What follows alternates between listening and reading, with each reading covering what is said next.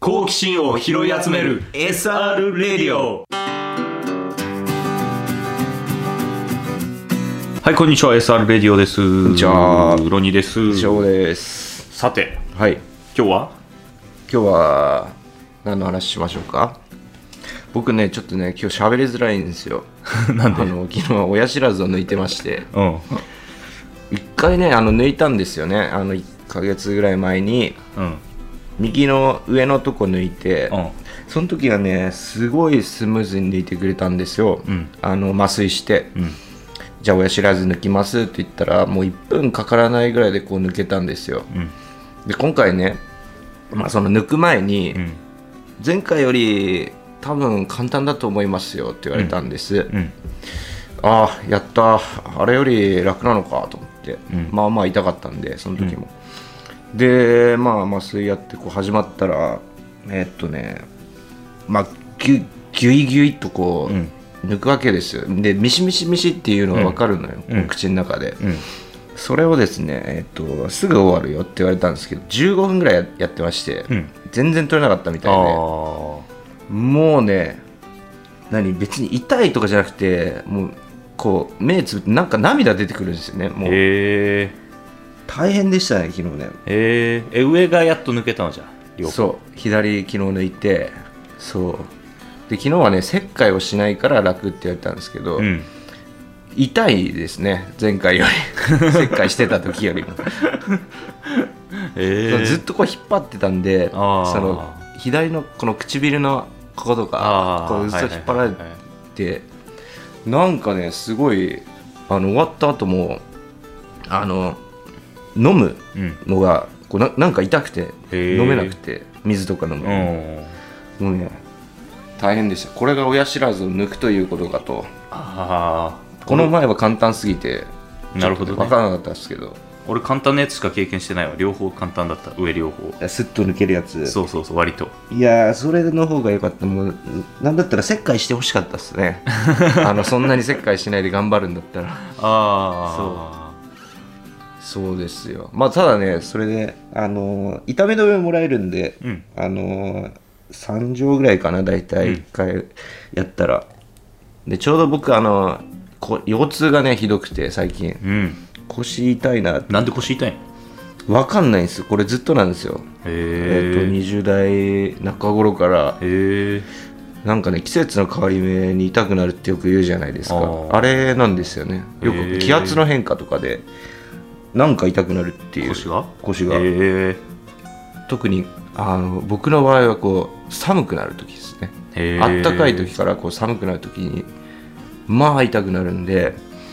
でちょっとねやばいなって思ってたんですけどその 痛み止めでうんあの 逆にお親知らずのでちょっと和らいでるっていうような感じですかねへえ結構満身創痍というかなんていうか満身創痍だね口の中も腰もちょっとね痛いんですけど いやーどうでしょうか最近の感じはえてかさ親知らず下も抜くの抜きたいんですけどちょっともうね嫌だなって思ってもうこれ以上 おーで1本抜いた段階でもうもう嫌だなって思ったんですけど、うんでもちょっと、まあ、抜いといた方がいいよっていう話だったのそうで、だね歯医者さん的に片側っていう選択肢はないよねそうそうそう、うんだから上の左はとりあえず抜こうとそう思だっねて、そうだねアンバランスになっちゃうからね、うんそうそうそうそうなんでとりあえず上は行ったんですけど下はなんかちょっとね難しいぞという話あを俺も同じだしてましてうん同じ同じ俺はそれでやめたで俺もちょっとやめようかなと思っ てもそのこれ以上にやばいというあかーそのそうそうそうそうそうもっと大変になるぞって聞いたら、うんちょっとねやりたくないですねもうなんか下の歯は俺横に生えちゃってて親知らずがああ多分同じような感じだった綺麗に横に生えちゃってて、うんまあなんか綺麗に生えてるからいいんじゃねって言われてお,、えーお医者さんにそんなに虫歯にならなそうな気もするよみたいな、えー、あそういうパターンも大丈夫うなんですね、んで歯医者でやるのは難しいって言われたしかもああそういうことでそうすね整形外科じゃないけどなんかそういうとこに行かないとできないよって言われてうんあ絶対やんないと思ったよくないよね整形外科に行かなきゃ抜けませんよって言われたら行かないよ,、 ね、よっぽどじゃない限りうは、んそうそうそうそういやー僕もあの斜めに生えてるっぽくてああそうなんかみんな大体そうなんだよね多分そうだ上はなんか割と楽な方だったみたいなんですけど、うん うんうん下はどっちも大変だぞっていう感じでちょっとねもう歯医者はやめようかなと思ってま す終わり終わり終わり終わりにしずっと言っようかなてたもんね歯医者そう一つの虫歯治すのに3ヶ月ぐらい行ってたからね何回十何回ぐらい行ってるからねそんな行くいやびっくりですよね 本当にまあまあまあただね歯医者の先生とかすごいいいいい人なんでねまあ良かったですけどやっと終わった歯医者がやっとまあ今日ちょっとその親知らずのあの何経過を見るのに今日行って終わりって感じですねこの後はあそうなんだそうそうそうそうへえいやー大変でしたお疲れ様あとねバスケットボールをね見に行ったんですよ B2 リーログ、ボッね、ツねロボッツロボッツ見に行きましたよロボッツそう2時にティップオフでうんで僕も2時に間に合うように行こうと思ったんですけど、そのうん腰が痛くてあそうだったんだそ遅れてきたもんねそう自転車で行ってたんですけど、うんあちょっとこれやべえなってこう、あの乗ってるとすごい痛かったんで、引いてったらもう第2クォーター終わってまして着いた時にはああねじゃあ漕いでなかったの声じゃなかったあそんな痛いんだ腰へ痛かったもうえあダメだと思ってあのね立ちこぎしてる分にはまだ楽なんですけどあ普通に座ってこぐとねちょっとねあやばいっていう感じになるんであへえそうだから僕第2クォーター前までは知らないんですよね、うんうんうんだから別々に行ってそのそうロニーさんとねそう、ん俺はサウナ行ってた から朝から朝9時からサ朝ウナサウナ行ってねすごかったよおじさんばっかりでサウナはあでもそっか日曜日もう日曜の朝はすごかったねおじさんがの数が行くんだうんどこのサウナ一の湯っていうサウナなんだけど赤塚の方にあるええそこはなんか朝サウナっていうのがやっててなんか安いんだよねああなるほどなるそほうだどからおじさんがすっごいいたわああけど気持ちよかったわサウナはまあいいよねさサウナはうんでその後人ちょっと30分ぐらいうん昼寝してうん行ったああいい休日っすいい休日だったよあの日は休日休日じゃ長いまあ出勤 出勤してますけど出その勤してるけ どいい一日の過ごし方したよあの日はそうですねあの試合もう最初から見てたの見てたよもちろんああもうちょうどティップあの選手が入ってくるときにああ入ったなるほど会場にいやーねもう僕が途中から行ったんで第3クォーターでもう結構15点ぐらい負けてまして、そうそうそうそうで最初はね余裕だと思ったのよた確か10点差ぐらいつけて勝ったのもう勝ってたの第1クォーター勝ってたああそうあの最初10分ぐらいは相手の点数入んなくて、うんあこれ圧勝の日だなと思って逆に面白くねえなと思ってたらはい第2クォーターになんかもう逆転され ちゃってあっさりえなんかすえもう押されムードだったのかなと僕はもう行った時にああは思押っさたんれでムーすドだったよもう完全に、うんあの試合を通してね、う勝ってたんです、ねあ、そう最初はもうなんか超余裕そうな感じだったいやーそこからねまたあの第4クォーターですか、うんもうそこも10点ぐらい負けてたのかなそうなんかね第2第3ねみんなシュートが入んなくてうん全然うんで多分ねマニーだけがギリギリなんかスリーポイント決めてくれてて、はいそれでなんとかギリギリはい15点差でああ残ってたみたいな、 なるほど。で、僕が来た時には、えっとね、やっぱり、マーク・トラ・ソリーニ うんでしたっけ、うんあたの新しい外国人選手、あの選手はすごいね、あのいいよあの人活躍して、ダンクしたしね2発そうだね、あれ、ああいう、なんていうの、要所でダンクをダンクを決めるっていう、その、何、士気を上げる感じとかもね、うんもしかしたら意図的にやってるのかもしれないしね。うんでダンそク決めた後自分もスリー決めるからねあ、そっかそっか。そうだからなんか乗るのかねわかんないけど、うん、普通に透明のシュート決めてたもんね、確率が良かったですね、うあのーで相手もなんかそれにのすなな押されて、うんちょっとミスが増えてきたりとかうんえよかったよ俺あんな大逆転のバスケのやつ見たことないからいやー僕もあれもうこれ負けんじゃないと思ってたらじわじわねなんかねそう見ながらまあ15点差ちょっと厳しいかな正直思ってて、うんでもなんかまあまあ漫画だったら逆転すんなみたいな、 まあ1分間に2点ずつと詰めればなんとかいけんなとか、うんうんそういう計算してるけど1分に2点詰めるのって現実的にはむ難しいなと思いながらはいなんか外して止めて外してと外して決めて外して決めてを何回もやんないといけないなみたいな、うんそういうのをね計算してたらなんかそその通りにいったねうまくあ確かに僕もあとそっか1分ごとに何点とかっていう計算をしてたんです けどあれなかなかその通りにはいかないからね、うん普通はうん、なんかさ、あのーまあ、第3クォーターとかもそうだけど結構負けてるとなんていうんですか焦るのか分かんないですけどやっぱスリーポイントを打ちがちでそれを結構外しがちだったんですよねあーでそれをなんかあのうまい具合にはまるとやっぱ全然違いますねあーのそうだねスリーが決まって普そうだね通のシュートも決まってってなると15点なんてあっという間なんだなと思ってあまあ、相手も捉えなけれーうんばうんうんうんああとはなんか会場の雰囲気がめっちゃ良くなったねやっぱうんなんか一桁台ぐらいまでじりじりと詰めあったあたりから、すげえ良くなったよね、まああの逆転した瞬間にめっちゃ盛り上がるみたいですそう声は出せないですけどやっぱその拍手のボリュームが全然違かったですね、手拍子だったりとかね、あとはまああのスタジアム DJ がいるのはいいよねやっぱバスケあと音楽が使えるっていうあの DJ の方新しい方ですよそうねそうえっ、とおさむさん鈴木おさむ、うん実は僕あの芸人時代にあ本当あの原宿テレビとかいうなんかインターネットテレビのところで、あのお話しさせてもらったことが実はあってあマジで はいで本人は覚えてないと思うんですけどへえ実はね当時お話ししてるんですよねへえ不思議な縁だねそうなんですでうんあその当時はあのあの鈴木さんはね、うんあのあれなんですよあのフーガドール墨田っていうあうんの、うんフットサルフットサルのうん DJ とかやってた、うんうんででそのフが隅田には、えっと僕らの高校の時のサッカーの先輩が先輩がいるんだ当時所属してたんですよ、でその選手も知ってたりとうかんして、おおと思って、うんうんうんでそのつながりでまたね茨城に来るとはねねうんお会いしてちょっとその話をしてみたいんですけど絶対覚えてないでしょうからねああ絶対覚えてないでしょうからね覚えてるふりはしてくれるかもしれないよで も大人だかああらの時のみた いな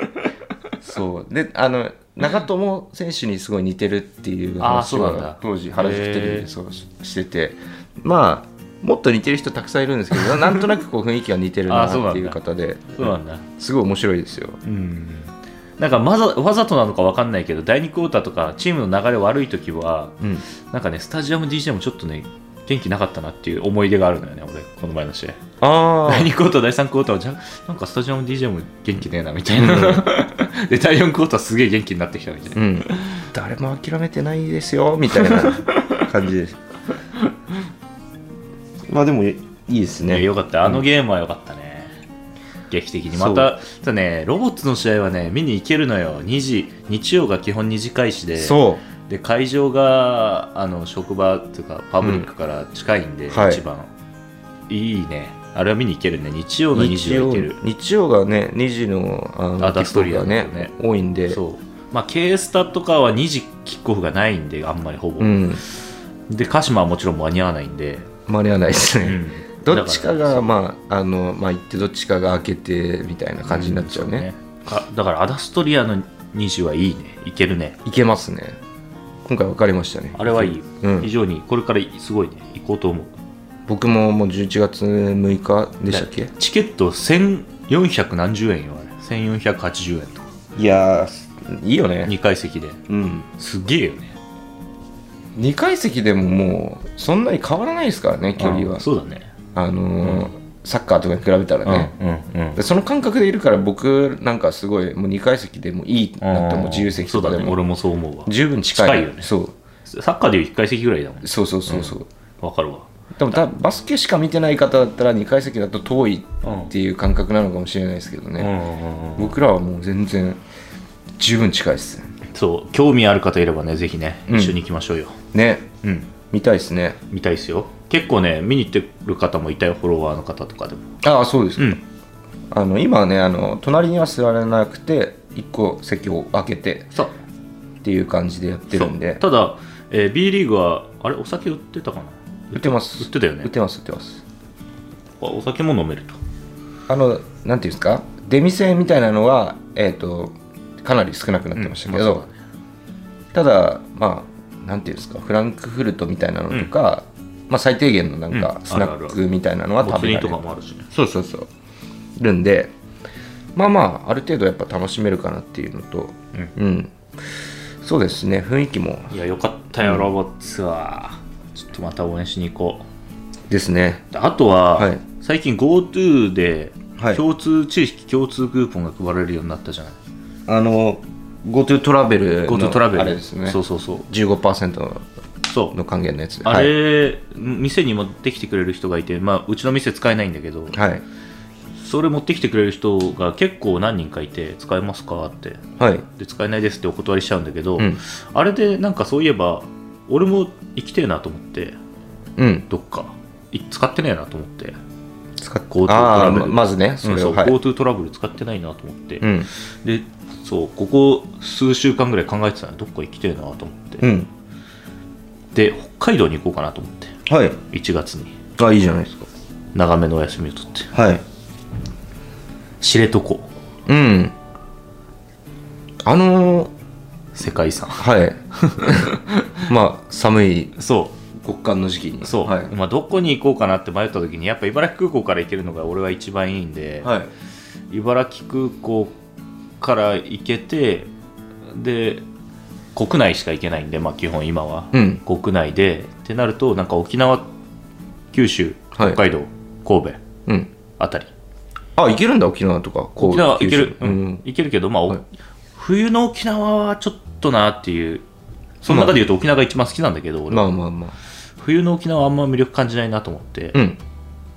もうね俺はね夏は暑いところに行きたいし冬は寒いところに行きたいんですよあわかりますわかります僕も同 じですはい、極端に、うんそうそれを感じたいのようん、だから、まあ、な冬の沖縄はあんまり魅力がないなと思って冬はやっぱ北海道に行きたいなとはい思いまして、さらに北海道の中クソ寒いところに行きたいはいでなかなか行けないとこうんで知床とかなんか端っこの方に行きたいなと網走行けばいいんじゃないですかあそう網走も近いしねううん知床からねあの辺りにちょっと行こうかなと思ってるはい 1, 1月はいいじゃないですかあのあの GoTo の地域共通クーポンっていうのは北海道旅行したら北海道でしか使えないですかそういうことだと思うああ、うんじゃあもうそ地こで域地域だからもう、うんてか北海道とか多分知床近辺でしか使えないんじゃないああなるほど知床のみ宿に泊まったら、ああじゃあそっか全部そこで使ってきてねっていう感じなんですねそうだと思うよ多分、うんこっち帰ってきてこっちのコンビニで使うのはできないと思う多分うんうんうんあれはそうですねなんか使える店舗がすごい限られてるっぽくてそうなんだよねなかなかね難しいですよね使う方も結局コンビニとかお土産屋さんとか多う分、んになっちゃうのかなわかんないけど、うんまあどっちかって言ったらお土産とかで使ってもらいたいんでしょうね、うんあの本当はね GoTo の趣旨としてはね、そうそうそうそううんなんか換金性の高いものはダメらしい、換金性の高い、うん、ものは買えないらしい、まあ、などるほどどっからなのかわかんないけど線引きが、ああなるほどね、じゃあ換金性の高いじゃあ何ですか白い恋人とか換金性高いんで すかね 高くないんじゃない 食べ物は高くないんじゃない基本的メにルカリとかで売れそうじゃな いですか安めにしとけよまあまあまあそうですね本当に地域に貢献していった方がいいですよどうせそういうあのね制度があるんですから今そうだね省吾どっか行かない僕はちょっと今はいいかななんだかんだでも泊まりは行きたいんですけどうんちょっと遠出はちょっと嫌だなっていううん今はね、うんなんか泊まれればどこでもいいかなって思いましたこの前あの僕は大洗行ったんですけど一泊、茨城割と GoTo で、十分でしたねもうそれで結構なるほどなんか温泉っぽいのがあって温泉じゃなくてもいいんですけど、まあ風呂があってあの料理が美味しくて、うんお酒飲めれればどこでもいいかな大笑いでいいねじゃんそうお笑いでい いです福島とかでもいいかもしれなあいー水軍船を使っ初めて使ってみるとかああなるほどね郡山行って確かに郡山何あるか分かんないですけどまあなんかそういう感じでいいかなってい確かにうもうねあんまりもう飛行機とか電車とかねそんなに乗りた くないかなっていう今は俺むしろ超移動したいもんああバイクとかで本当はだ冬だからあんまバイク本当はバイクで遠くまで行きたいんだけどうん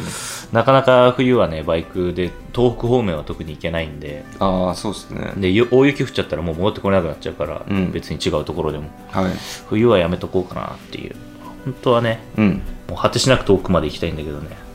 そう青森までバイクで行って青森から北海道行きたい、本当はああそれが一番ベスト一番やりたいどんぐらいかかるんだろうそれ日数的にはでも北海道上陸するには多分丸1日ぐらいで行けると思うもうあの青森までずーっと走り続けてうんでフェリー乗るだけだかそっからうんまあ大洗からフェリー出てんだよなそれであれも丸1日かかるから結局ああそうなんだ大洗あのそうフェリーでひ暇するか、うんまあ、バイクで走るかのどっちかっていうなるほど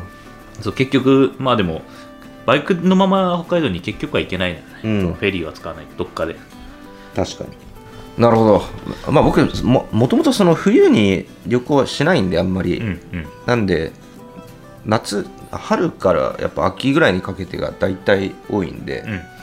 この時期はちょっと旅行はおとなしくするおとなしくしてますね基本今まではそうであとは、はいメールを読みますよ久しぶりにはい、ルシファーさんから頂いただいてますはいいた欲しい漫画のアイテムの話などはいロニーさんショーゴさんこんにちは元気でいらっしゃいますかはい元気ですよ腰痛いです はい私事ですが夫の転勤に伴い10月から埼玉県民になりましたおう中野はいいところでしたので離れるのは残離れるのは残念ですが仕事のことなので致し方ありませんうん私が中野を離れて惜しいと思うのは中野坂上のトンテキさんと,、えー、と小滝橋の、えー小野田豆腐店おたき橋ね小滝橋か、はいえー、と特に小野田豆腐店の寄せ豆腐は本当に絶品で、もう今までのようにちょくちょく買いに行けないのが残念ですうんお二人にはかつて過ごした地の、えー、とまた行きたい場所食べたいものありますでしょうかはい以前お聞きした茨城の思い出の味の逆ですうんえーゆるいトークテーマとしてあとは、えー現実にあったら欲しい漫画の中のアイテムというのをご提案いたします私は「ドラゴンボール」の線図が欲しいとよく思ってますおおもう一つは「ワンピースの悪魔の実2級2級の実ですおとにかく疲れを取れそうなものに魅力を感じてしまいますねあニキニキの実は好きな場所に移動もできそうなのでそれもポイント高いですね今会社帰りの電車内でメール書いてます月曜からダメージが大きいです本当に先図欲しい話がまとまりませんが今回はこの辺でルシファーはい先図欲しいです僕も今俺はね意外とね先図はいらないのよねニキニキの実で腰の痛みとこ のこの親知らずの痛みを取りたいですあねー今俺意外とねあれなのよね疲労感が欲しいむしろはあそんなことある基本的にそうそうだからスポーツもさ疲労感が欲しいからやってるわけええそんなやついるんだ体が疲れてる感じの方がええーっとね頭もよく回るしえええすごい心地がいい何それド M じゃんえでも多分みんな割とそうだと思う筋トレ好きな人とかサあッカーやる人とかあなるほど僕はそうじゃないかな終わった後に疲労感がないと、うんあーなな何もやった気がしねえみたいなだから緩いフットサルとかああ全然楽しくないのよ疲労感がないからなるほど走らないとそういうことねそでサウナとかも好きなわけですねうそうだひひ疲労した後にちゃんと寝るとかちゃんと食べるみたいなのが、あと飲むとかうんが多分伴うのが気持ちいい、うんまあ、登山とかもそうかもしれないなるほど疲労感がね心地いいんですよだから先頭は意外といらないええ寝るっていう 寝るのが気持ちいいだかなら仕事とかだと基本的に疲労仕事の疲労感ってなんか違うの疲労感うん別に疲れじゃないのに身体的疲れがないのよほぼあだからそうもう肉体的な疲労が欲しあいから運動したい、なるほどそうそうそうまあ大体仕事の疲れって精神的の疲れとかそういうのになっちゃうからそうっすよね別に肉体的に疲れてないから夜寝れないっちゃ寝れなかったりするのようん別に体が疲れてないからそっかそうそうそうそうだから多分みんななんか肉体的疲労感を求めてるんじゃないかと俺は思ってるスポーツ休日にやってる人ワークアウトとかやってる人いや常に肉体的に疲れてる人は求めないと思う多分それはまあそうだねもうそうだねあんまりどうなんですかねみんなどうなんだろう、まあルシファーさんとかの何疲れなんだろうな仕そうだよねそこ仕事そうだよね精神疲れかな仕事まあでも先頭だから割と肉体的に疲れてるのかもしれないね、肉体疲れうんそっかそうそうそうそうだから割とだから何が欲しいかな現実にあったら欲しい漫画の中のアイテムなんでしょうねなんだろうなうーん全く使わないですけど、うんあの剣剣が欲しい 確かに俺も剣欲しいわ FF7 のクラウドが持ってる剣とか欲しいですね確かに俺も剣欲しいわ あのーでも剣っつうかあれだな俺あれ超暇だったらあれ作りたいのよねうん漫画の中のアイテムじゃですらなくなっちゃうんだけど、うん J リーグのトロフィー作りたいあーあれが欲しい J リーグのトロフィーのレプリカみたいなるほどね、はいあれがめちゃくちゃ欲しいな天皇杯とか ACL カップとかうんあれあったら面白いじゃんアイテムとしてそうだね、スタジアムに持ち込めるのかどうかは分かんないんだけどうん、お店に置いとくとか結構でかいですからねああいうの欲しいな俺あとはまあなんかなんかアイテムっていうとじゃドラえもんが思いついちゃうからなあそうだね結局パッと思い浮かぶのはなんかそういうのになっちゃうねうん、まあどこでもドアとかあったら確かにいいけどなうん、どこでもドアもねそう移動意外と好きだからさ、うん移動の楽しみがないといきなりスペインに行っても面白くねえような気もするんだよな、ああうん、ちょっとねそうドラえもんのアイテムは行き過ぎちゃうんだよね便利すぎちゃうかそらう便利すぎるだからまあタケコプターぐらいがちょうどいいかなとは思ああう、うん、まああんま遠くには行けないけどえでも取れたら大変じゃん飛んでるうちに そうそうそうそう だからね怖いねタケコプター実はすげえ安全装置 が頭の吸盤みたいなのだけだからあれはちょっと怖い、ね、あんまりだそう信頼できないよねうんなんですかねだから「ワンピースの悪魔の実とかだったらまあたくさんあるけど、うんまあ泳げなくなっちゃうしなそうなんだよ泳げなくなっちゃうんだよねワンピースの悪魔の実は、だから案外なんかワンピースだったらあれだな俺覇気とかの方がいいなああの泡吹かせてぶっ倒すやつあああ手を手手を下さずに相手をぶっ倒せるって最高じゃん最高だね あ面白い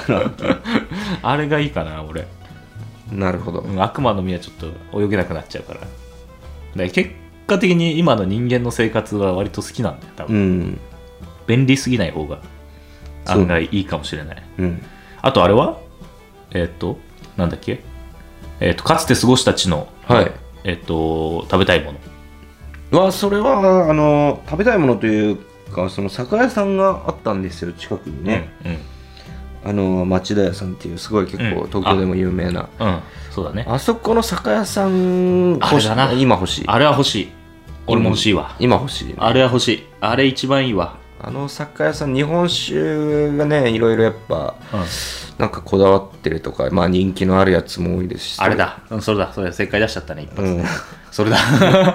あそこはもうベストだベ。ストの定価なんですよね全部町田屋だわそう。町田屋 です。正解だ。そうだねあれがいいですよね食べ物うんなんか食べたいものとかはまあ確かにあるんですけどうんで俺は、そうだ、茨城グルメの方がどっちかっつうと思い出には残ってるから、ああまあそんなに東京の飯屋で、ここっていうのは別にないかな、ぶっちゃけ。うんうんうん。どこの居酒屋もまあ美味しいし、っていう、正直。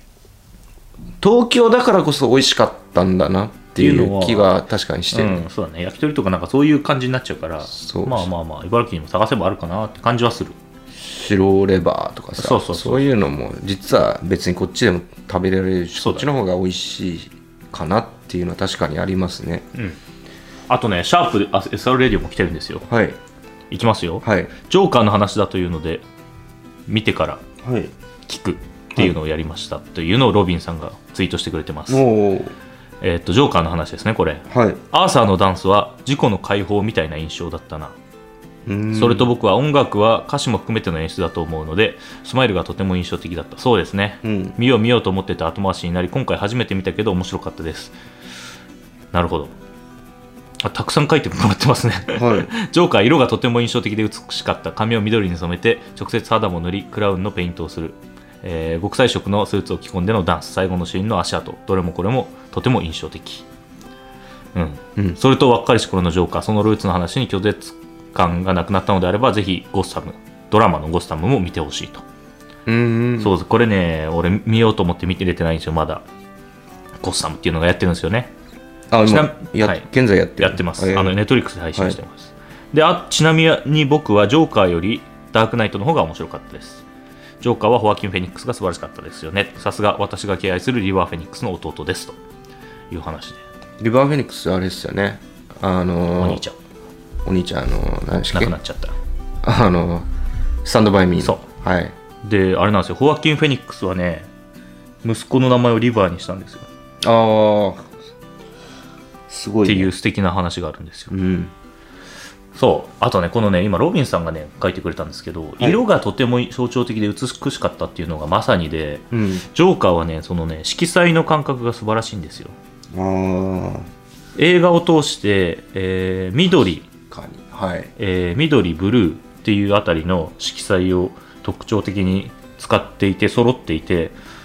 でそれが割と、うんジョーカーっぽい、えー、と暗闇のシーンというか心境の変化が起きそうなシーンに緑っぽい色の、えーとうん映像を差し込んでくるので、とても美しいんですね映像が。うん確かにでところどころその赤とかが象徴的最後の足跡もそうですけど、うん赤とかのその差し色みたいなのがちょろちょろっとスーツの赤とかうんがちょろちょろっと入ってくるあと血の赤ですねうんがちょろちょろっと入ってくるので